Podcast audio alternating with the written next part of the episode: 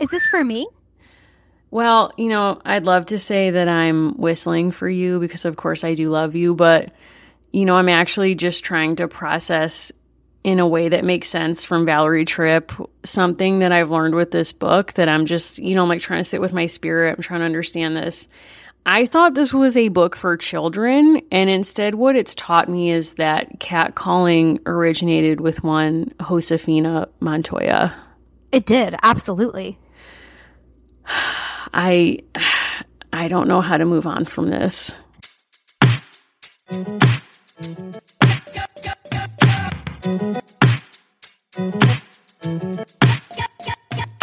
Welcome back, everyone. We're back in our regularly scheduled programming. Welcome to American Girls Podcast, the podcast where we're reliving the American Girls series book by book. I'm Mary. And I'm Allison. And we're delighted to be back. We had a mailbag episode last week. We were tra- I was traveling. Allison, how's it going? It's been great. It was a lot of fun to review all of your mail, but I was very excited actually to be back in New Mexico with Josefina. You know, it was a real delight. I've been doing a lot of traveling lately, but you know, I don't want to say it's the best place I've been in the past couple weeks, but it's a place that I've been. Well, things are turning up for her. It's a summer story, so we're getting a slightly brighter note. You likened this to a Montoya spring break, which I think is accurate. I love a spring break story. It's beautiful. Yeah. Yes. And we kind of learned that Josefina has shocking levels of game where she's able to lure a white man from the woods towards her with a clay whistle. Yeah, that's something that I will never recover from for the rest of my days. Now, I am now 33 years old since we've last spoken. Well, not you and I, but the listeners and I. You know, I've turned into my Karen Carpenter year. I'm I'm sitting with that. It's also the Jesus year, right? Yeah, that is of course true. I'm just thinking of like, you know, importance to the American songbook. So of course Karen came up first for me. Yes, of course. You can think of it as a Jesus Christ superstar mashup. I love Jesus Christ Superstar. It's so weird. I love it so much. Um, I actually liked that live musical. A lot of them are total messes, but and I also like when they're messy, but it it's just a very weird. I watched that movie when I was growing up and I love the songs and it's very strange. I can't say that for another Andrew Lloyd Webber production. This is where you and I part ways. I have seen the Cats trailer since last we've spoken we're in the dawn of what could be the downturn or just a rough period for Taylor Swift, and that's all I'm going to say. I think because we're we're like pretty far into late stage capitalism, and I think we have about one more year to turn around global warming. I think Cats is preparing us for a future in which lines between human and animal are blurred. I don't want to have to think about that, but that is probably true. And but the thing I want to know is like, is Jason Derulo going to be allowed to say Derulo at the beginning of each of his songs? Like, does Andrew Lloyd Webber allow that, or what's going to happen? He absolutely won't. I think of the whole thing as a cautionary tale. Get out of here. It's all you know, it's just really sad because it's going to be far from perfect. I think that's so true. I also think Josefina would be the girl who gets like season tickets at her local repertory theater. There is no instrument this girl is not interested in. There's a lot. So, someone else in the culture just a few weeks ago, but it feels so raw still, you know, mentioned that they weren't so good with words, but they were really good with music and that was one Jed who proposed to Hannah B. I refuse to learn his last name because it's not relevant anymore to this. Correct. But he did pull out a guitar a la Felicity Merriman and yes. propose marriage. He did it with guitar? Yes. Yes. So you were away traveling and you were I literally was journey. I was on a plane when the finale let was airing, so I was devastated to be missing this. Yes. But unlike Jed and Hannah, you have had like a better musical interlude in your own life. That's true. Let me give you a quick rundown of the past two weeks of my life. Week one, while I was away, I was in Ireland. My brother got married. His Yay. wife is beautiful. Extremely happy for them. Congratulations. I turned 33 it's emotional. I spent my birthday at a prison museum, dot, dot, dot, whatever. I don't really, I can't account for that, but that did happen. The tour was great. We had a tour guide named Denise. Shout out to you, ma'am. You're a hero. Then I went to Paris for a couple days with my partner and we got engaged. Yay! It was I'm still like, I can't believe this is happening to me because, like, I don't want to get emotional, but like, I'm not a person who ever thought I would get married. And I would watch Say Yes to the Dress, which I've seen many episodes of, and almost like an anthropologist, like, I'm watching this other culture that I have no interest in particularly and still kind of don't, but I am extremely happy with this life event and I can't believe it's happening. But, um, yeah, we got engaged at Versailles, no less. So let me just say this about Versailles. Yes, I did get engaged there. It will be in my mind for the rest of my life as like the place where this happened. And I'm extremely happy. However, let me say this. First of all, on the plane, when I was devastated I couldn't read the finale, I did take myself to read a historical novel about Madame Tussaud. Not really sure why I thought that was the best preparation for going to Paris, but like. Did you read Little? No. Oh. Should I have read that? Yes. Okay, see, here's the situation. My public library does not have a lot of access to great ebooks. Yeah. Like the collection I get to pull from is not that deep. So this was in there. I wanted something light. I'm afraid to fly, whatever. I read this book on the plane. Get to Versailles. And I'm kind of like, uh, you know, I've seen Marie Antoinette. I'd been there before, like when I was 18. Don't remember a lot of it. I saw on Twitter that Roxane Gay was there, there there the day before me and had complained about how crowded it was. It was indeed very crowded in the main rooms, but once you got outside and in the other rooms, it was great. Anyway, what you learn from the audio tour is that all of Versailles is dictated by a strict system of etiquette. Like if you were a certain rank, you got to hand Marie Antoinette her nightgown. But if you were not, you had you could be in the room but closer to the door, etc. And there's all these rituals and she had to free herself from that by building a fake peasant village on the periphery of Versailles. Anyway, you kind of understand why what happened to them happened to them in some instances so the whole time they're like it's all about etiquette like politeness manners etc i have to take myself to the ladies room at the end of the tour before i go outside. There is an extremely long line for the women's room zero line for the men's room. Beginning of challenge uh, like the disparity of issues facing women in the world. I just get up to the front of the line. It's almost my turn this woman comes out of nowhere, completely cuts the entire line. And she was doing this act. You can't see me, but it's like she's looking around like she's a mother who's lost like a three year old. And she's like, ah, like looking around, like, where, where are you? Where are you? And everyone's like, oh, is this woman okay? She jumps to the front of the line. A woman comes out of a stall. She peels right into that stall. And I was like, you weren't looking for anyone. You were, this was a scam. It was a show. It was a show. So then I get, you know, it's my turn. I come out, I'm washing my hands another woman jumps the line and is like she didn't even pretend to have like a game plan of like i'm going to pretend like i'm lost or looking for a small child she just went right past everyone right into a stall and i was like this is a place that's defined by etiquette in which no one has manners but is that bathroom not a metaphor for the French Revolution? Like people were ready to buck the system, but like they weren't prepared for what happened when they got out the stall. Like they didn't have a narrative prepared. That's true. It's like you have to have a story. You know what I'm saying? You have to have a really good story, and it doesn't have to be true. But if you give me even the right compelling look, you can cut me. No, sorry, not in my watch. First of all, it's Leo season. Second of yeah. all, when I'm at Versailles during Leo season, I am, you bet, empathizing with Marie Antoinette, even though my rational brain is like, this was insane. They should yeah. have shared their wealth. This is all bad. I understand why what happened to them happened. Also, this is French history is extremely messy. At the same time, I'm like, can we please have some respect for this line? Like, yes. ma'am, I've dealt with enough today. There's no air conditioning in here right now. Like, but what if people had just been respectful in the bread lines? I guess I guess what I'm saying to you like sometimes a revolutionary spirit like moves us differently I mean, I guess like I just it I was think- disappointing. It was just like I don't know. It's just, I was like flashing back to everything I've ever learned about French culture. And I was replaying like when I was a teenager and illegally downloading as much music off LimeWire as I possibly could. And you know how sometimes when you would download something off LimeWire and you weren't really sure what you were getting? And I had like a day where I was like, you know what? I'm going to get really into the Les Mis soundtrack today. I'm going to get as much of it as I can. I downloaded on my own and I thought it was from the cast recording. And instead, what I got was a version by Debbie Gibson. and that. she was singing in like a cabaret show. But the recording was like this, like bootleg recording a man did where he had a mic on his cocktail table because you can hear as loud as Debbie singing this man responding. So he would, she would hit a note that was like really beautiful, and he'd be like, "Oh my god, oh my god, this is gorgeous. We don't deserve her."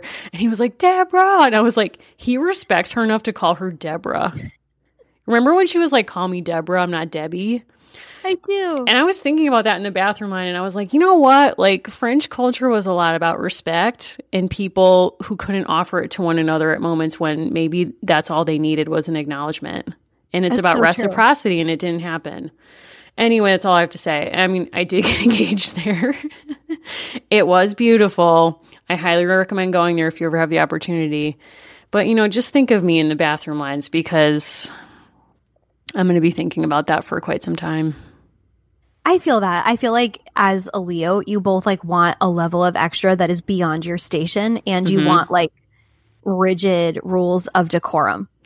Yeah, it's like that's the mystery of a house tour is that if it's not done with, you know, we've heard from a lot of our great listeners who work at house museums and are doing a lot of great work, particularly at former plantation sites or homes um, where enslaved people once lived to recover those representations and incorporate them into the into the narratives of the space. When that doesn't happen the the danger of that is that you sort of take on the the major narrative that the house has, which is almost always white people and rich people of power. And at Versailles, it's like 100% that. Like, you never hear anything about anyone who actually worked at Versailles. It's always the royal family or Napoleon.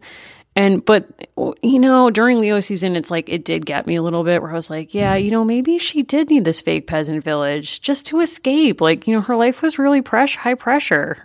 I have a serious question. Does this mean you're going to get married at a wax museum? Whew, listen. Don't say no right away. I wasn't going to say no right away. There's a wax museum in Paris, and I really did think about going there. And then I did go on.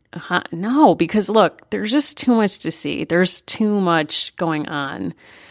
I also went to a medieval museum that really did me dirty, and they're on my bad list until they pull it together. I'm not even going to say their name, but it's like if you have a major renovation going, you should tell people before they pay tickets to come in. And then you're like, here's five things we pulled from our collection. I don't know.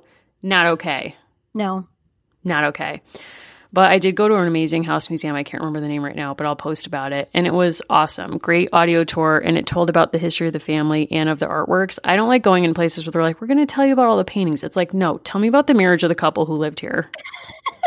That's what I want to know. I don't care who made that sculpture. Don't care. Tell me, like, what was going on between these two and who was their favorite child and what was going on. If we're talking about life and art, do I dare bring up the Little Women trailer? Listen, we've received a lot of messages about this. Yeah. And you know, I I I took myself to the internet yesterday and was like, okay, people are telling me we have to comment on this. I don't want to see this trailer before I hit play because I knew I'm pounding my fist on my desk. Yeah. I knew this would upset me, but it's also complicated because Greta Gerwig made this movie. And I genuinely love all of her films. I like her humor. I like her view of the world. I find it some ways it's like her boyfriend there, but like in some ways less cutesy. Yeah. Um, but I did, and I like Emma Watson. I like everyone who's in this movie. I clicked play on that trailer, and immediately I looked at the ceiling of the room I was in, and I just said, Winona, wherever you are, I just want you to know. I meant it. Unlike Johnny Depp, I meant it when I said Winona forever. Hit play. Watch the trailer. My view has not changed. What did you think? so part of what's filtering this is I don't I don't want to say we were called upon for special assignment, but a woman named Rachel tweeted the March sisters as American Girl dolls. And yes, it sort of feels like, you know, how Queen Elizabeth II fixed cars during World War II? Yes. And it's like, this isn't actually going to help, but you do feel a call to service. Amen. Yes. That's how I felt when I decided that we would respond. And one of the things she mentioned, and I love the energy of this, but she said, I won't be taking questions. So we immediately reposted, but said, we will be taking questions. Great call we learned that some of our listeners love Little Men, which I thought was fascinating. And mm. I had hmm. them tell me why. It was very interesting and I'm open to it. But basically, number one issue this person assigns as analogs Beth and Felicity, which is incorrect. Wait a second. Excuse me. I'm already drinking seltzer during this because I just need this to I know. cope. She is saying that Beth equals Felicity. She is saying that Jo is Molly, Okay. Amy is Samantha, which tracks. Tracks. Meg is Kirsten, which has had mixed feedback, mm. and that Beth is Felicity Absolutely when Beth is obviously Josefina. Beth is 100% Josefina. That's the issue. And I don't speak for myself. So we've gotten at least 30 DMs of people responding to this with like varying levels of interest. And honestly, the Beth as Josefina is the number one.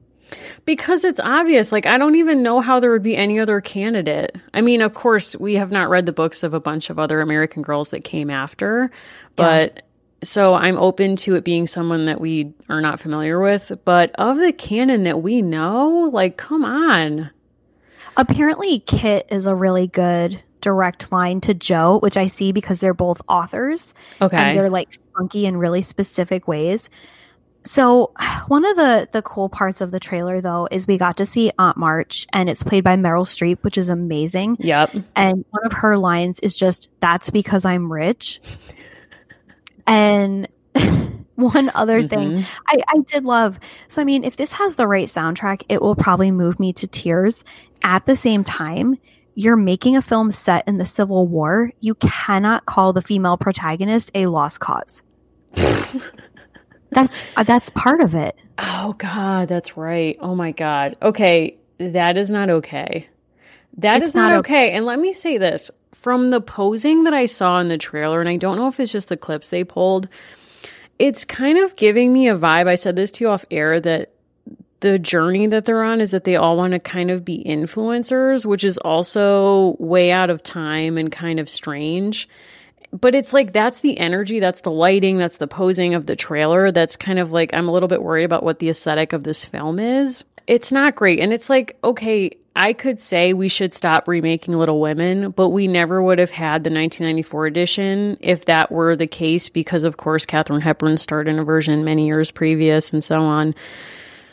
But it's like, have some respect. I think part of why the 94 version resonates so much and so vividly for us is 94 was kind of both peak girl power and peak like girl GRRL power in mm-hmm. terms of like punk scenes and like middle class self esteem efforts.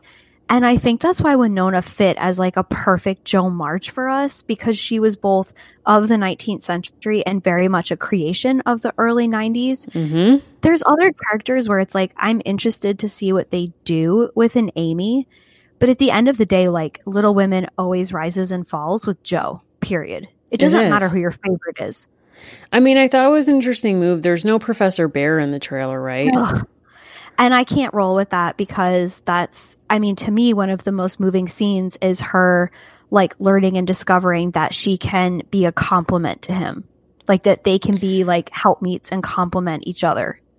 I guess. I mean, to me, it's like I don't really need him to be in the book, period, or the movie, period. And that might just be my own editorializing. But when you think about the fact that when Louisa May Alcott wrote that book, it was in two parts, and part one ends after she d- she turns down Laurie's proposal. That's it. Yeah.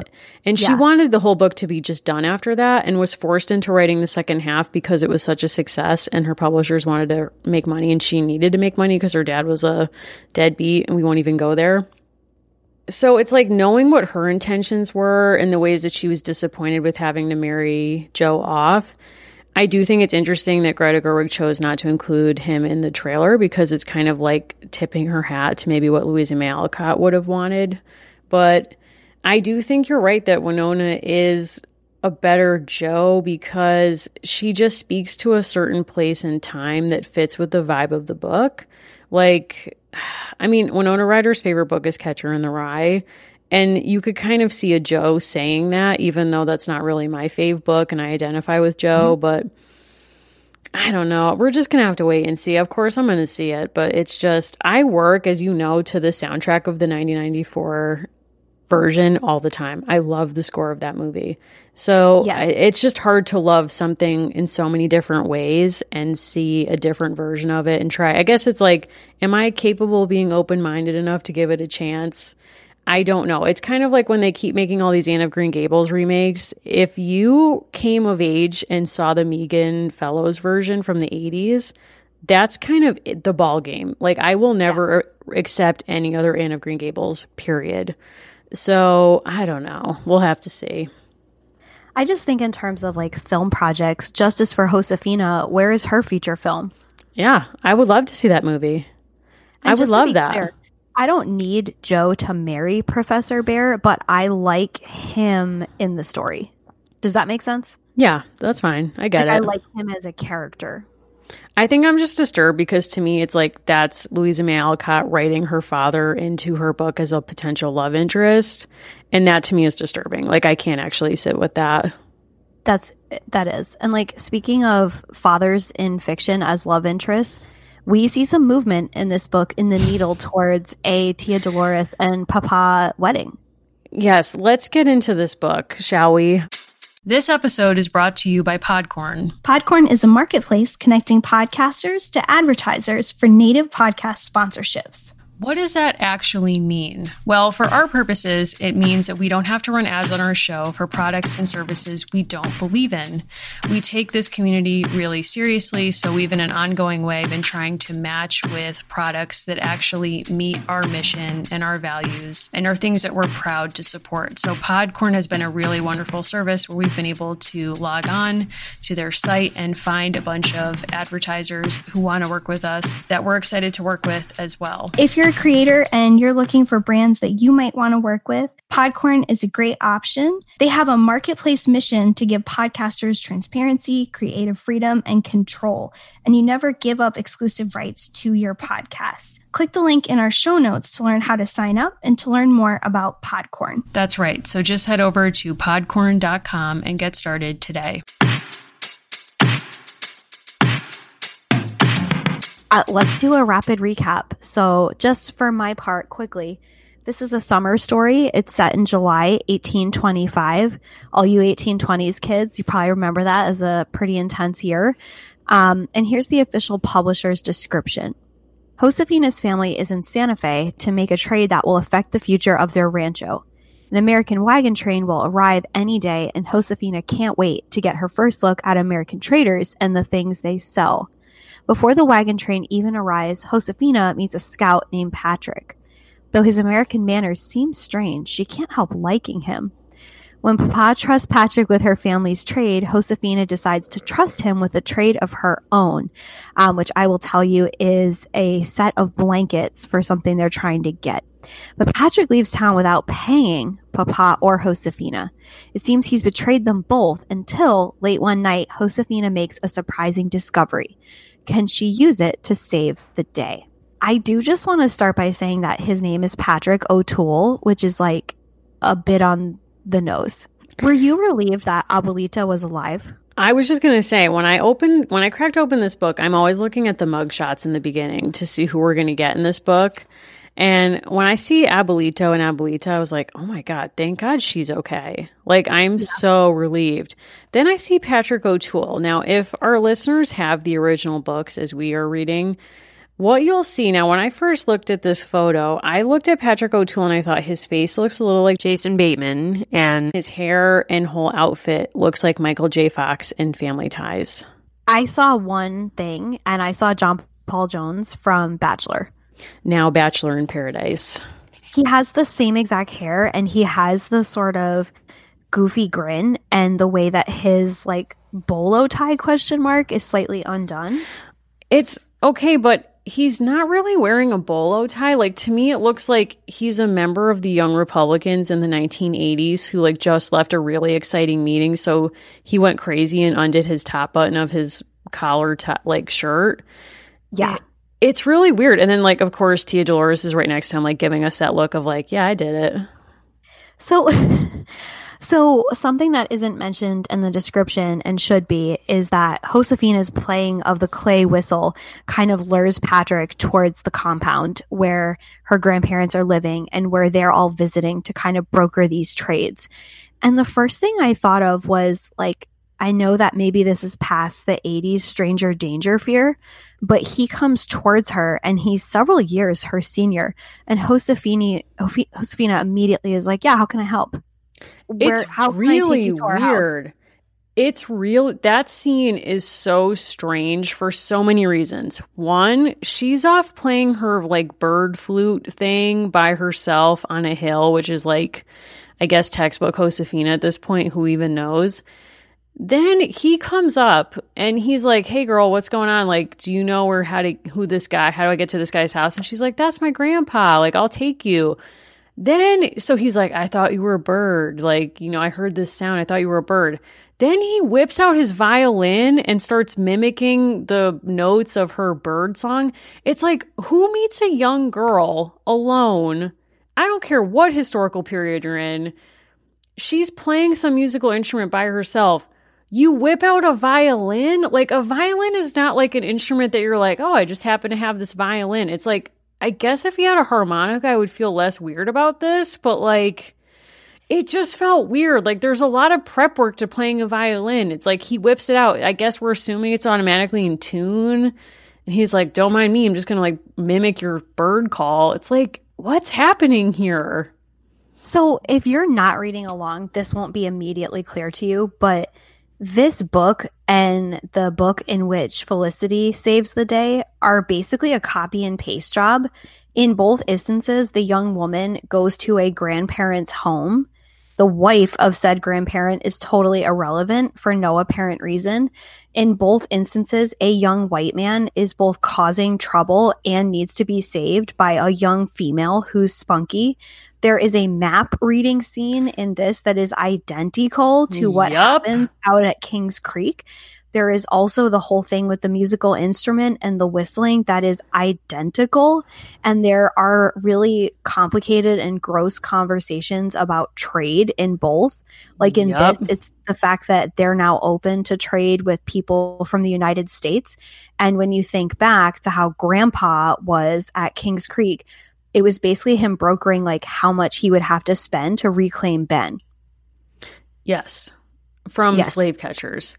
Like this whole thing is Val basically being like, let me dip into my archive. No one's going to like figure this out. No one's really like covering. I mean, she's kind of Tia Doloresing her way through this book, which is like hatching a scheme of like kind of repeating her own plot line and then like laying this all out and expecting that we will not get it's like girl you're literally having a white dude draw like a poorly drawn map and then leave it in the rain it's like yeah. this plan made no sense. Like, so just to like lay it out for you, what he ends up doing, he makes a deal with grandpa and with papa to broker mules. He's going to buy mules, take that money and and like sell the rest of the mules and then deliver the money in two installments to papa. First at the beginning of the week and the second installment at the end of the week. Before the end of the week, he's a scout for the um, train uh, so he has to go scout in Mexico because the Americans are going to keep going south. So he has to leave in the middle of the night, which also doesn't really make any sense. No. So he wants to make sure he's made an arrangement with the daughters that he will trade his violin to them for their blankets. He wants to make sure that he delivers the violin, but it's also raining, so he doesn't want to leave the violin in the rain. So in order to make sure that they can find it in the church where he's hidden it, he leaves them a map in the rain. I'm sorry. And it's like, okay, they're forecasting that this guy is marriage material for Francisca. And it's like, he's not. Like, if you think that this is cool, if I was Francisca, I'd give him a squash immediately. You know that tradition we learned about like three books ago where if a man proposes to you and you're not into it, you just send him a squash and that means like no thanks? It's impossible to forget. So, part of what's interesting is she decides, Josefina decides that Papa needs a violin dot dot dot because apparently he and Tia D are going to start a band eventually. so this family that had literally never heard piano is also somehow proficient enough in violin playing that Papa can just pick it up out of nowhere because he used to play just like he used to do doodles at one time. He was a catch. Yes. So Josefina convinces her siblings that they should each take the blanket that has been decided that they are allowed to trade with and not get anything that they want, but give in to like Catholic guilt and buy someone else a present. They're little womening it. This right. is straight out of Little Women. The mom get Marmee gives them each a gift according to their interests, and they decide as a group to return the gifts and use them to buy slippers for Marmee. Yeah. This is ex- literally exactly what's happening in this book. Val Tripp, I see you. I see you too. And you're not the first person who has mentioned that there's a lot of similarities with the sisters. Just saying. I do think this book had a few disappointing moments just because we didn't get a lot of Tia Dolores. But I like to imagine, and perhaps this will be in the fan fiction, it's because she and the dad were so happy to kind of break away from the compound that they were out tooling in Santa Fe. I kind of hope that for them. There's kind of this thing going through the book where we're sort of presented with this air quotes mystery or tension that's like, geez, will Patrick O'Toole like live up to his word and deliver the other half of the silver for the mules? Or is he going to skip town and be unreliable like these Americanos or we fear these Americanos might be? And Abuelita is seriously skeptical of him, probably with reason. She's like ringing the alarm bell. Nobody seems to listen to grandma, but I'm listening. I'm happy you're alive and I'm listening to you. But it's like, okay, that's actually not the main mystery in this book. The mystery that's hiding in plain sight that Val is forcing all of the characters to pretend is real is whether or not Papa and Tia Dolores are already together. And it's like, we got it. They're together. yeah. There's lingering looks throughout this book. And at some point, so he gets his violin from the girls because we haven't mentioned yet Francisca and Josefina go out to take themselves to Santa Fe in the middle of the night to retrieve the violin from the church in which Patrick O'Toole has hidden it. Makes no sense. Whatever. But I'm happy for Josefina coloring outside the lines. Good for you. Do whatever you want. It will give you some character and help you grow. Also have fun. Anyway, they come back and they catch Papa before he goes out to basically say, like, Patrick O'Toole, I think, absconded with my cash. What do I do to get the rest of my, like, mules back or whatever? And he's like, oh, well, at least you got your violin. And they're like, no, it's for you. And then he and Tia Dolores exchange a, a meaningful look then they're grounded for the rest of that day. And that night, Josefina like can't sleep or whatever. She wakes up and she hears Papa like very si- softly playing the violin because he's so happy to have it. And Tia Dolores is in her doorway listening to Papa play the violin. It's like, why is Tia Dolores in your doorway? You're you're supposed to be asleep. Tia Dolores is watching Josefina and Clara sleep. Why? But it's like so that we can have Josefina seeing her listening with like longing look on her face to Papa playing violin. It's like this it's is the, not a mystery. They're together. We got it. It's the panopticon. like Tia Dolores is a one woman. Hundred percent. Well, when they were sent out to Santa Fe, and there's a actually kind of this whole book is actually really scary in the lack of like danger in the lack of oversight that Josefina has. The one time she decides to hashtag be brave when she gets when she sends herself out to Santa Fe. First of all, the moment that made me laugh out loud in this book is she goes to the other sisters and is like, I found this map that's like half washed out. But I think what he was trying to say was he hid the violin in the church in Santa Fe. And the sisters are like, That's insane. No way. She's like, He hasn't screwed us. He hid the violin in the church. So they're like, She's like, We need to go there and get the violin before dawn because that's when dad's leaving to go downtown. And Francisca's already like ready to rock. She's like, "Yep, I'll do it" because I think she has a crush on him. So she's like wanting to believe he's a good person. Clara's like, uh, um, you know, it is after dark and it is Santa Fe and you know, like there's a lot of men in town and I'm sure they've all been drinking basically all day and I'm not really into it. And she's like, Francisca's like, "Okay, I'll go with you. Don't worry about it. We'll just go together." And Clara's like, "I will stay here." And I will pray for you. And it's like, ma'am, this is not helpful at this time. You're spending the youngest member of your family in pitch dark. And sure enough, a man, they're like huddled in a doorway, hiding, hiding from like partying men in Santa Fe. And a man's like, well, who might you be? And Josefina trips him and they like run away. This is weird. And like, like, where's the supervision? But at the same time, I'm thinking, did Tia Dolores plan this? What if she made the map? So again, in terms of like the stories mirroring each other, the scene where the two sisters um, are actually confronting the creepy old man and they're holding up the lantern. This is page 52, 53, if you read along, is exactly like the creepy confrontation of Jiggy Nye. Yes. Like, I'm going to take the town creep to task in the middle of the night. So they they're in this like really uncomfortable situation and I quote a rough voice frightened them. What have we here? It belonged to a tall man who loomed out of them, out toward them out of the darkness. Two senoritas, growled the man. He stepped forward, but Josefina tripped him, and he fell with a heavy thud. Josefina took hold of Francisca's hand, and the two girls ran for all they were worth, not caring where they went as long as it was away. Like, this turned into a lifetime movie real fast. It really did. Like, it's it's actually shocking it's so weird that Valerie Tripp, I guess, for them to save the day, it involves them going out at night alone. Like, there's so much scholarship, some by people we know, about how what it meant to be out in the nighttime and how to have when technological innovations like streetlights came along in the 19th century it was important because it was meant to prevent some of the danger that what people believed was possible in darkness that was not possible in sunlight but I wonder if Val Tripp was thinking about that at all. Like, why, why have, why can't she save the day in sunlight? So something that I kept thinking about um, was kind of the drama. It was like she needs to have a moment. Like we know that Samantha saves people in an aquatic situation. Felicity saved like the Empire sort of. It's kind of um, interesting that Samantha saves people in an aquatic situation when she was likely the first victim of the Titanic. now. Wow. I think that's really true. another um, story for another day. Anyway, sorry, continue.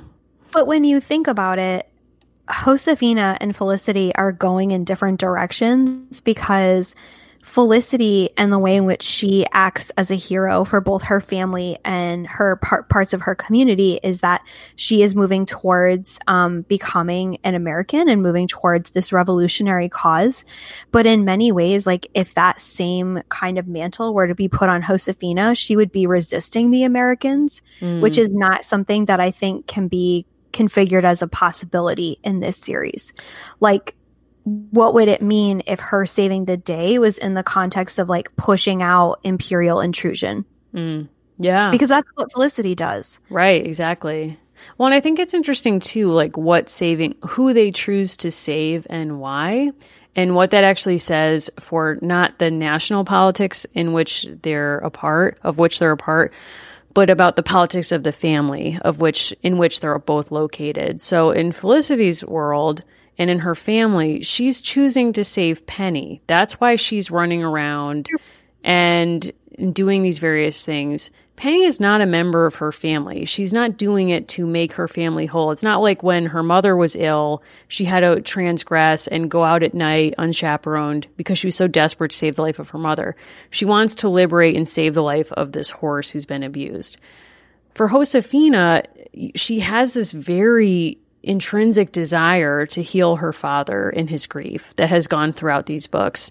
And the violin becomes kind of a symbol of returning him to life. So it's like, I must desperately recover this violin for him, even at cost of life and limb. And it's like, this is not an essential part. And it also should not be on a child to heal the parent. Like that feels, I think that's why it feels really strange to me. I mean, Felicity was like kind of out like on perpetual spring break through all of her books. And yeah. this is the first one where Josefina is like kind of having some fun and being independent. But even in her like, you know, coloring outside the lines and doing something that's against the rules in her family, she's doing it because she has this very inborn desire to be like the devoted daughter and heal the parent. Do you think that Val was prepared to kill off Mrs. Merriman and they were like, no, no, no, too far? And then, like, she had enough pleasant company money where she was like, this one starts with the death. Yep. Like, she's she like, that power. Yep. She like pounds her, she like taps her finger at the, on the conference table and she's like, I do this one my way. Absolutely. And, and they're no like, what? And she's like, I do it my way. Now, when I was thinking about this book, I kept thinking about a film that just came out, which is Once Upon a Time in Hollywood. And I know Ooh. that Quentin Tarantino is like, that's upsetting for some people. Like, that is not a director that some people like, or it's just content that they don't enjoy. Um, basically, he's producing films at this point so he can have actors he likes play Nazis and be in Westerns. And that film checks both boxes with Leonardo DiCaprio. Mm-hmm. Not complaining um sorry not as nazis but persecuting nazis. Got anyway it. that film actually gave me this like tremendous moment of clarity as to a value of this series. Say more. I'm fascinated so I'm not going to give away any spoilers, but if you know the basic thrust of the film, Leonardo DiCaprio and Brad Pitt play best friends who are both coworkers. So Leo DiCaprio is playing an aging cowboy, like this aging actor who's been playing cowboys for a lot of his career, and Brad Pitt is his stunt double, which it's like sure. And they are living in the same neighborhood as the people who were actually murdered by the Manson family. Um, but Tarantino gives it his own twist. That's all that you need to know. Okay. But in the film, you see over and over the Leonardo DiCaprio character, the cowboy that he's playing, like because he's become a punchline, it's like his violence is especially senseless. I liked the way it kind of was like poking and looking at westerns in a different way because Tarantino is obsessed with spaghetti westerns. And I kept thinking about how like all of the tropes that we think of for westerns are about violence but never about grief like it's mm. never about the people who pick it up. And in some ways, both like the senselessness and the off screenness of Josefina's mom is such a different way to approach this genre. Yeah, that's true. That is it's true. Like, these books are about all of the people who never appear in westerns because they're not thought to be important in that kind of canon. Like it's not, we don't actually get a ton about Patrick O'Toole. We get a ton about like a young girl and her father who are afraid that they're being screwed by American traders. Mm-hmm and we get a serial killer in the form of a woman who's been living in Mexico but is now down to clown in the future United States. That's absolutely true. I was just going to say this the only reason this in track is that there's way too many strong female leads for this to be a Tarantino film. I'm not a Tarantino person for that reason, but oh wait, before I move on from this, Lena Dunham's in this movie, right? Like how did that go? She is. And I'll just say, like, if you have any kind of like issues or concerns about feet, people are barefoot for most of the film. And I will say, like, God bless Josefina. She keeps her shoes on. Is this a trigger for you? No, no, no, it's not. It's just it's something that I somehow didn't know about Tarantino. Apparently, it's a known thing that in all of his films people are often not wearing shoes and especially women. And in this film because it's set in the American West in you know, a time period where people are also dressing as hippies, it's like especially gratuitous. I mean, how can it be? Is there like a sliding scale of gratuity? Isn't it like your shoes are on or off? You don't know Tarantino if you're asking that question. Like there are close-ups of women's feet like being squished on the front of the car. Like like they're sitting in the car and it's like a close-up of a woman putting her feet up on the windshield and it's like you see the pads of her feet from multiple angles as they like press into the windshield. Is this like a fetish for him? Yes. And so Ugh. part of it is like his films and this is something i enjoy about other aspects like he takes his time with a scene and that's something i appreciate because they're long films but they're like delightful at parts to watch play out. And And that way it is also the opposite of this because like things just kind of happen fast to Josefina and yet there isn't any of that bigger drama. Does that make sense? There's a difference in the richness of character development, and yet I absolutely requ- really like the fact that these are all people who would probably never be seen as like central figures in a traditional Western or a Tarantino. That's true. Yes. Like he would never take the care to develop a character akin to Josefina who like really cares about her family. Yeah, I was going to say like he's incredibly emotionally immature and I find his movies really misogynist. Like that's just my view like uh, people can dissent from that and that's okay, but something else I think is interesting is that there's actually a lot of desire in this book. This book is about mm-hmm. um, desiring people and things. So like the implicit story is that Tia Dolores and Dad like desire each other and likely already have each other, but the kids just don't know. When the yeah. dad was saying, Have you told them yet? And she's like, No. And she's about to reveal that they each get a blanket to trade for something they want in the market. I thought the reveal was, We're together. Of course. And then the next obvious question is what has he had to trade to keep his life in this relationship? He's going to have to marry her. And she's like, You're going to get a lifetime of me, you know, falling asleep next to you, and you don't know if I'm about to stab you through the eye or wish you good night. And he's like, Okay, guess that's what it is now. And then she starts foreshadowing the future of American ragtime and just starts playing Maple Leaf Rag in the corner. Uh, I, I do think something that's really striking about these books, like you're saying, like there are these moments of joy that they're finally having at the marketplace. And the way that that general meeting of cultures is represented is very joyous. Like mm-hmm. Josefina sees an American flag and is very excited.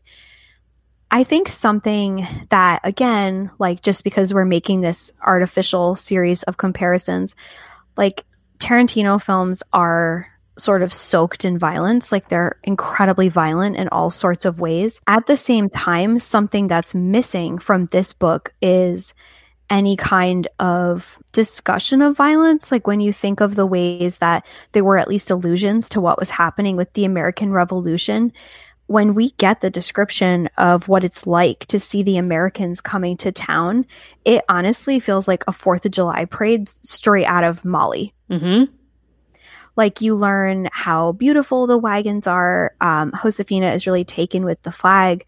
And just to quote, she thought the Americanos looked cleaned up, too, as if that morning they'd scrubbed their faces, slicked down their hair, put on their Sunday best, and polished the dust off hundreds of miles off their boots. Some of the men looked rough, while others looked quiet and well mannered. But to Felicity's eyes, all the Americanos looked glad to be in Santa Fe at the end of the trail at last. And it's like, girl, this is like a clash of cultures that's going to go so bad for so yes. many people. Like they're coming in Conestoga wagons that are also being used to drive away indigenous people. Yes, exactly. No, like, am I I mean, am I way off? No, that's 100% right. And I was thinking about this where we get all these descriptions of and the peek into the past too of like oh there she would have heard so many languages being spoken. She would have heard this. She almost imagines santa fe as like a kind of ellis island where all of these people come together to like enter this fictional space of like santa fe that is kind of like this imaginary like frontier space where americanos mix with mexican and indigenous people and it all is like totally peaceful. There's no violence. Um it's it's very strange because I think it I can it's kind of like a 90s like multicultural fair imagining of what the the reality of this was actually like which was incredibly violent about emp it was totally about empire about power about money about materialism and yet Instead, it's reduced to this story where like everyone gets along and Josefina gets to imagine her own identity in a very unselfish way for the first time in all of these books by honestly owning that she desires an object. And the father encourages her in that and says, like, this is basically something you shouldn't apologize for. This is what makes you you. You desire, you want to buy something.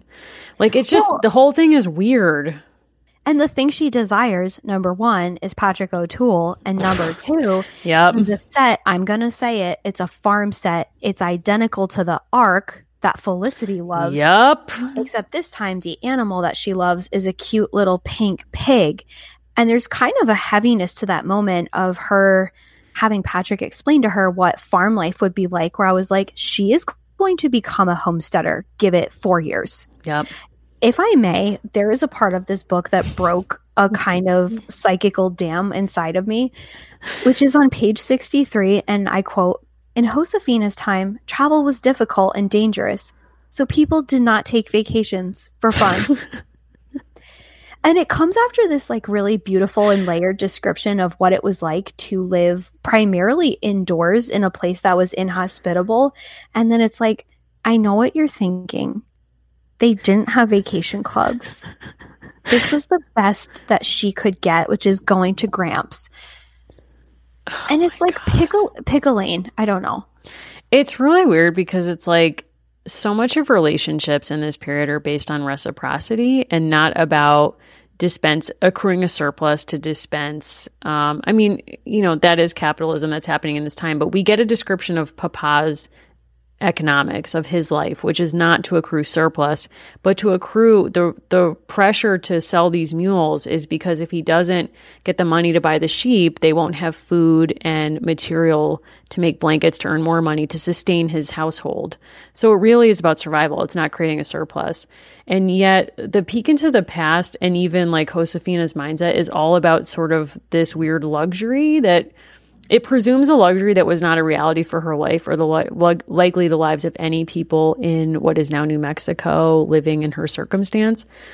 It's just very strange. Like the idea of vacation did not exist in Josefina's time. But I think honestly, I think this is us getting a glimpse into her wanting to be American and ditching the family for a man like Patrick. Like I I think that's yeah. Valerie's way of saying like love is what opens her eyes to nationalism and to leaving one empire for another. And I actually kind of got deep where I was like, why is it a pig? And I was actually thinking about a lot of histories of political culture in early American at this time. Like the pig actually figures as a central focal point for political gatherings. Like you have a pig roast, and that's when candidates, and this is in the 1820s, when candidates start actively campaigning for office, as opposed to playing like the pose of the gentleman, like, oh, who, me? I couldn't possibly want to be president. I'm not going to campaign. If you want to vote for me, that's cool. But otherwise, so it's like the pig roast becomes like this central focal point of celebration. Now, of course, pig roasts also have histories um, politically out in like non-official forms of power and they're sources of pleasure for enslaved folks. There's a lot of histories. Um, Tara Bynum has done great work on um, histories of pleasure and histories of slavery, and she actually found an account book of an enslaved person um, recording a slave uh, pig roast for people in this time period, actually. But um, I was like, wow, I bet it's a pig because like that's this like American symbol of like politics and pleasure. And she's going to be chasing both of them to get out of what is now New Mexico. But again, I'm probably it. reading way too much into it. But it's like, I'm in so deep on this book. I don't even know anymore. But she's going to leave. But the problem is, Francisca likes him too. She does. And I don't think so. I think the difference is like, this is not her escape hatch but this is like the opening of something for her where she has now seen a man who has like enough capital and enough freedom to travel, as do the men in her family. But he also has had access to a place where there aren't goats bothering you and you can roam freely with pigs. And that's for some reason really attractive to her. Yes. Um, if I may, I want to quote a reviewer who I think is brilliant, which is a woman named Rachel. And she says, a little suspicious that we can trust the white guy, but I cried a lot. okay. I respect this review, but I have to just be honest. When I started the book, excuse me, and we have that moment where she's whistling and he kind of intrudes and whips out the violin and is kind of a creep. Like I read that as a weird like to catch a predator moment where instead of bringing wine coolers, he's like, "Here's my violin." Cuz it's like we don't know his age. I don't think we're actually given a number, no. but it's very evident that he's quite a bit older than her. And for the ages that they're at, it's actually meaning a meaningful difference developmentally. Like for Francisca, you get the vibe that like that's actually like a game respects game situation. Mm-hmm. Like they could be together and that's okay. And there's moments when he can't speak when Francisca is serving him because he's so flustered by her beauty. And Josefina is like reporting that. So I think we're meant to see that as like Josefina understands that it's actually inappropriate for her, but it's okay for Francisca. But I yes. think you're right. It's like, oh well, you know, there's a man like him for me someday that's going to get me get me away from Sombrita and you know the ghost of Florecita comes with me wherever I go. True freedom. I I loved I think this woman Sierra put this brilliantly. We've read her reviews before. She says, "I was left with more questions than answers." Like she always gets right to the heart of yeah, it. Yeah, she hit she hit the nail on the head there she describes what motivates Josefina to actually go out and try to like find find this violin. And she says it as quote Josefina has a deus ex machina moment. She creeps out of the hmm. house and sneaks to the hill where she first met the rancher.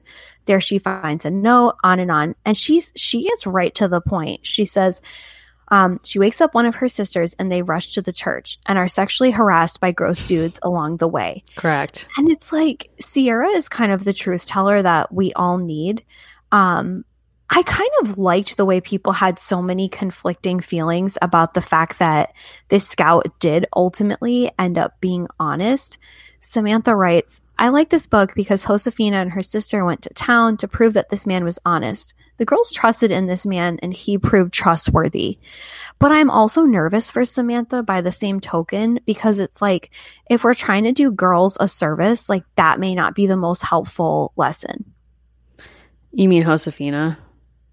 I mean, like young girls reading this book, it's like yeah. if a man pretends like he stumbled across you while you're whistling by yourself in the woods, and then he offers to broker a deal with you and leaves you a note in the woods, it probably won't work out well. No, it's like, like wow, this strange man made me feel special. Like, I, you know, the first sign be- that, yeah, you're going to be murdered. Well, I was going to say, you're going to be the thing in the violin case. yeah. Statistically. I mean, hello. We've all, yeah, we've all read Lovely Bones. Um, hmm yeah. It's it's very weird. Like I don't understand her messaging. I don't understand why she felt the need to map this book almost entirely onto the plot of Felicity. Like Josefina doesn't even get her own plot line. That's how disrespected she's been in this franchise for me. Like she doesn't even get her own plot line. But is that not a commentary on the ways that like empires replicate across a continent? That's indeed true. I mean, wow. A thing I kept thinking about, and you and I both read this, and we can talk about our experience meeting this author.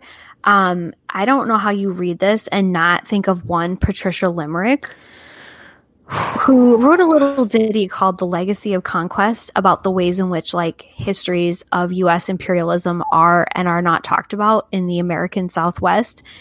We got to see her talk in Worcester, Massachusetts in what can only be described as a magical mystery tour. Correct. Um, you and I had this thing where we would go to talks by authors who were asked to give retrospectives on the 25 year anniversary of the publication of their most famous work. And basically, everyone took this as an opportunity to get free Freudian reads of their own scholarship. Yep. Would be like, don't you think this was about your relationship with your daughters? And a very esteemed scholar was like, yeah, of course like of course this is actually about me. Like it's not about witchcraft. It's about me and letting go of my daughters and my own fear of death. And people are sitting in the audience like yes. Vigorously nodding and they're like yes we that was in the footnotes. Yes of course. Yes it was obvious that that's what you were doing here. And people asked patty they were like so what is this book really about? And she was like listen moved to the southwest didn't have friends. Not unlike right. one Josefina Montoya and she's like that drove me to write a better book which I'm sure it did. Wasn't there I something just, too about being at a ski resort? She was like, I was yep. at a conference and I was at a ski resort and I didn't have anything going on. Yeah. And I love that because I love that brutal honesty of like, pretty much everything you write is about you, even if it's about someone else. Like, there's always those two layers. Yes. And I do think like this was Val's chance to like do the death that she meant to do with Felicity, but for whatever reason wasn't given the opportunity she didn't have the cachet with Pleasant at that time, is my no. guess. But she had in her back pocket her mythos, we might say. Yeah. And that is for sure Josefina's story. That makes sense. That tracks for me. I mean, I think it's interesting that when somebody produces something, the degrees to which they refuse to accept that it has anything to do with them, when it's like your choice of topic alone comes from your own life experience, your the things that brought you to that moment inform the, every choice you make after that point. So of course, like we chose something for our dissertations that has something to do with our life experience. It's weird though when you hear an author speak and they absolutely refuse to go there, like as if it somehow is a crime against their imagination or creativity to have any inf- personal influence on what they've done. How much do you think Valerie could charge for like a night with Tripp? Like at the door, how much per per head? Are you talking about how much we'd be prepared to pay or the average person? Both. I'd be willing to name my first child Valerie. Really? I mean, don't tell Anna, but like, well, Valerie's know. a beautiful name. It's a beautiful name. I would. I don't know how much. I can't put a dollar amount on it. It's like I'm. I really want to be there, but I'm also like I can't go as me because I've done too much at this point. And it's like I'd have to also put into my budget like an attorney fee and perhaps a security guard fee. So there's just a lot. There's a lot weighing on that, but I would love. I would love it very much. I wonder if we just went really aggressive in the other direction. And, you know, one of your favorite anecdotes, a la Mimi, just sent her a bill and like charged her for our time. Yeah. Inconvenience fee. Yes. That's the move. And we would call it something slightly different because that's probably trademarked under Mariah Carey. But I think it might be an opening. Wow can I just say, like, crimes committed against me, never mind Josefina, I have had glitter on my heart, like my TV. I got it off Amazon. No one will watch it with me. I can't stress this enough. No one will watch glitter with me. I've what watched is, glitter before. I've watched like, it before. I will watch it again. Okay, but I'm just saying, like, there's no limit to the number of times that someone can watch glitter and get something beautiful from it, not unlike Grease 2. So I'm just putting out there, like, please open your heart and make time to watch glitter with me. Somebody. I will. I will. Thank you. Um, I would love to charge Val an inconvenience fee and be like, you made us put these pieces together of Tia Dolores. Like, you owe me $500.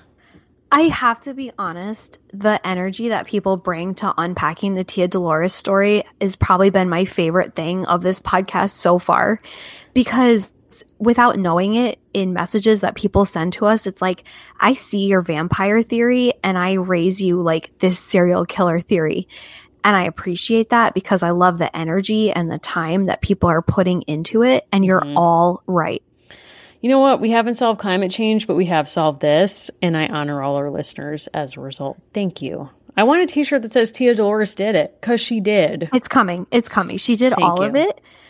I'm going to say this the preview for her winter story is an announcement that comes from Tia D that she's leaving. And the question that lingers for us is can anything persuade her to stay?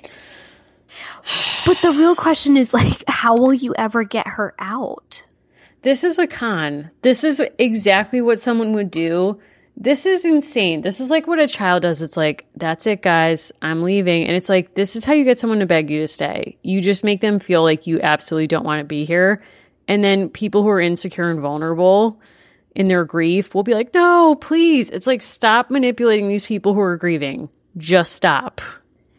Just stop. And honestly, I. I love that Josefina rallied the family to get dad a violin.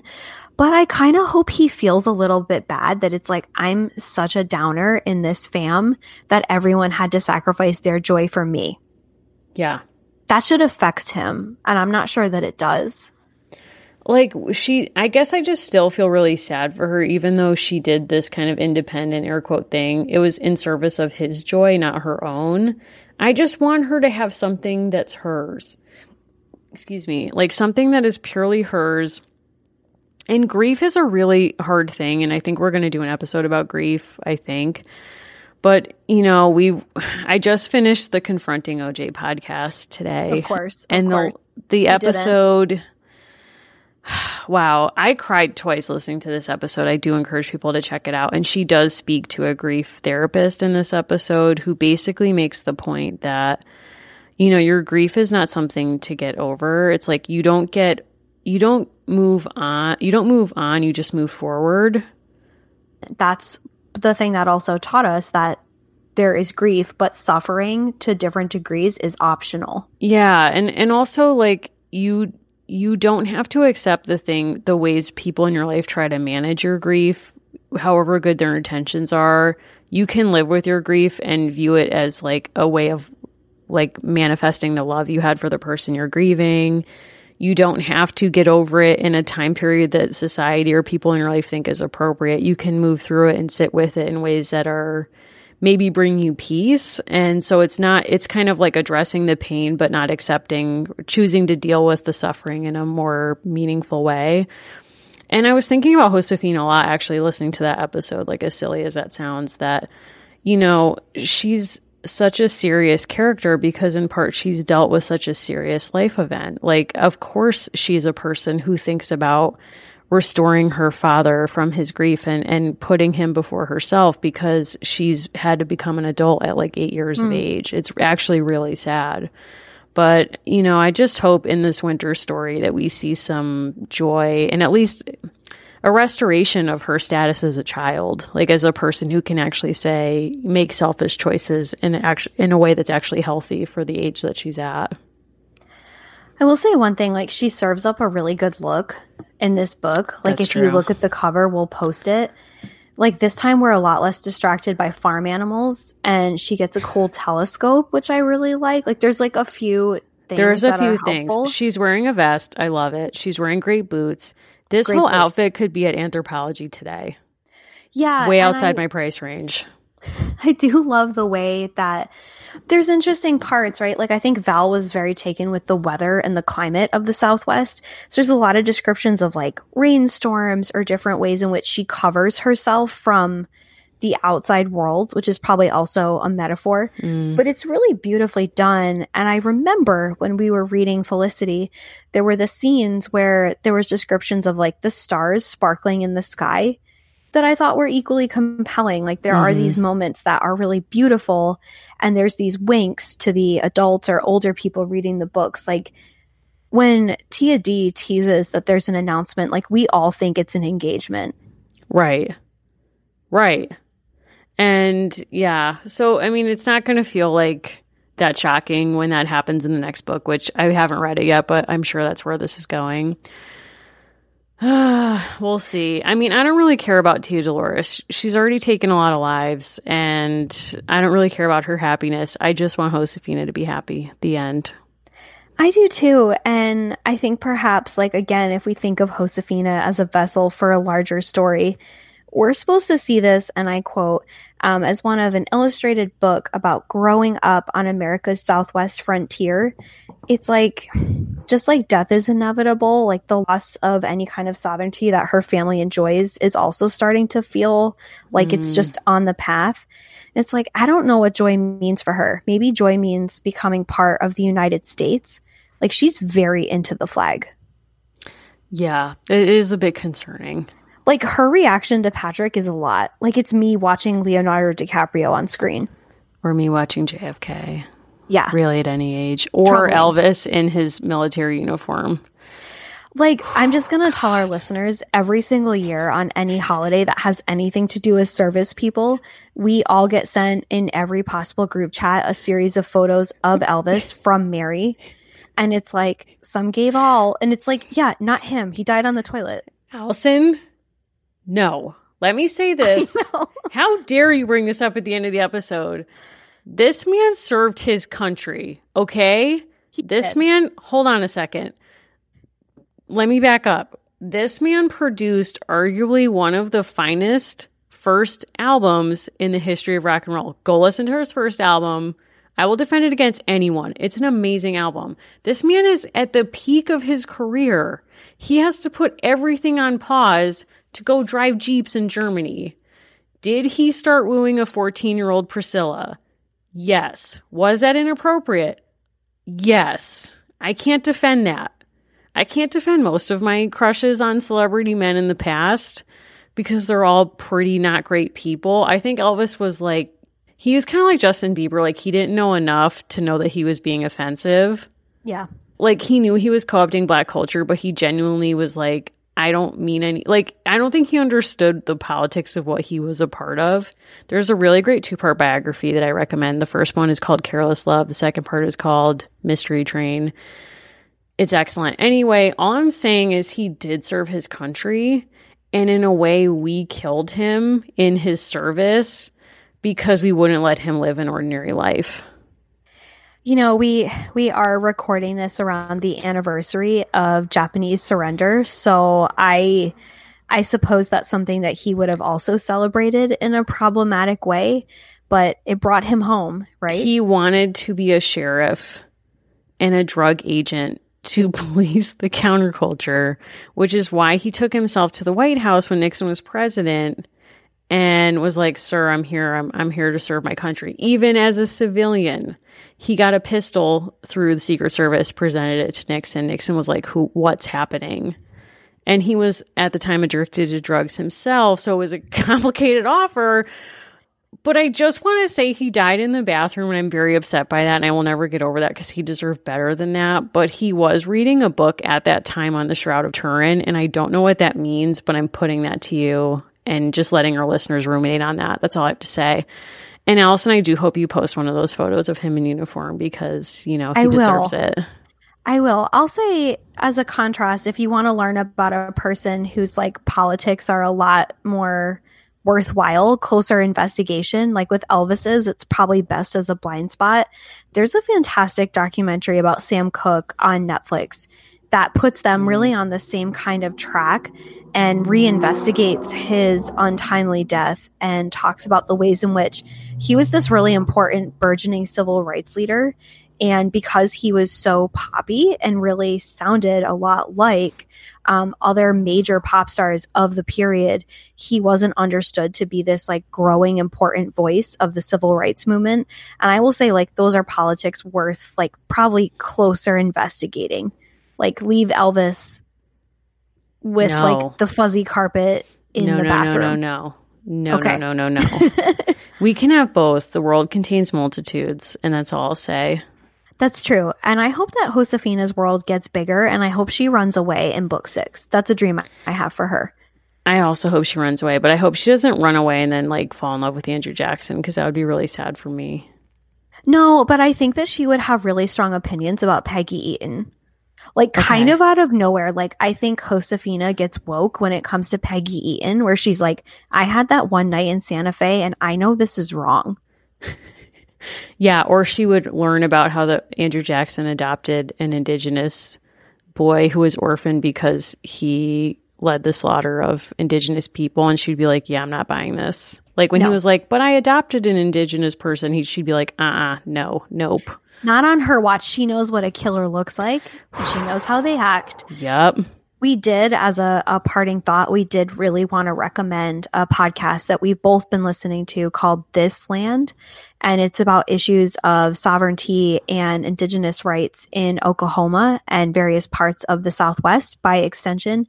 And it's both true crime and it's really, really well written, really well delivered content about issues of not just rights that people have in sovereign territory in Oklahoma, but potentially a major upheaval going to the Supreme Court. So check that out. Please do. Yes. Well, until next week, uh, you can find us online and various places. Allison, where can people find us? Yeah, so you can find me at Allison Horrocks. It's my first and last name. Um, that is my handle on both Twitter and Instagram. And we love when you reach out to us on our various socials. Um, so we are a girls pod on Twitter, and you can reach us on Instagram at American Girls Podcast. You can also drop us an email. We love to hear from you, and you can reach us there at American Girls Pod at gmail.com. You can find me at at Mimi Mahoney on Instagram and at Mary Mahoney one two three on Twitter. And how can people follow your book activity? I have a bookstagram at Books and Sound on Instagram that I will be posting more to. My Kindle was stolen at the oh. Dublin International Airport, so I cannot report the titles of some of those books, but I will try to figure it out and get back to you. Awesome. Until next time. Thanks for listening, everyone. We'll see you next time.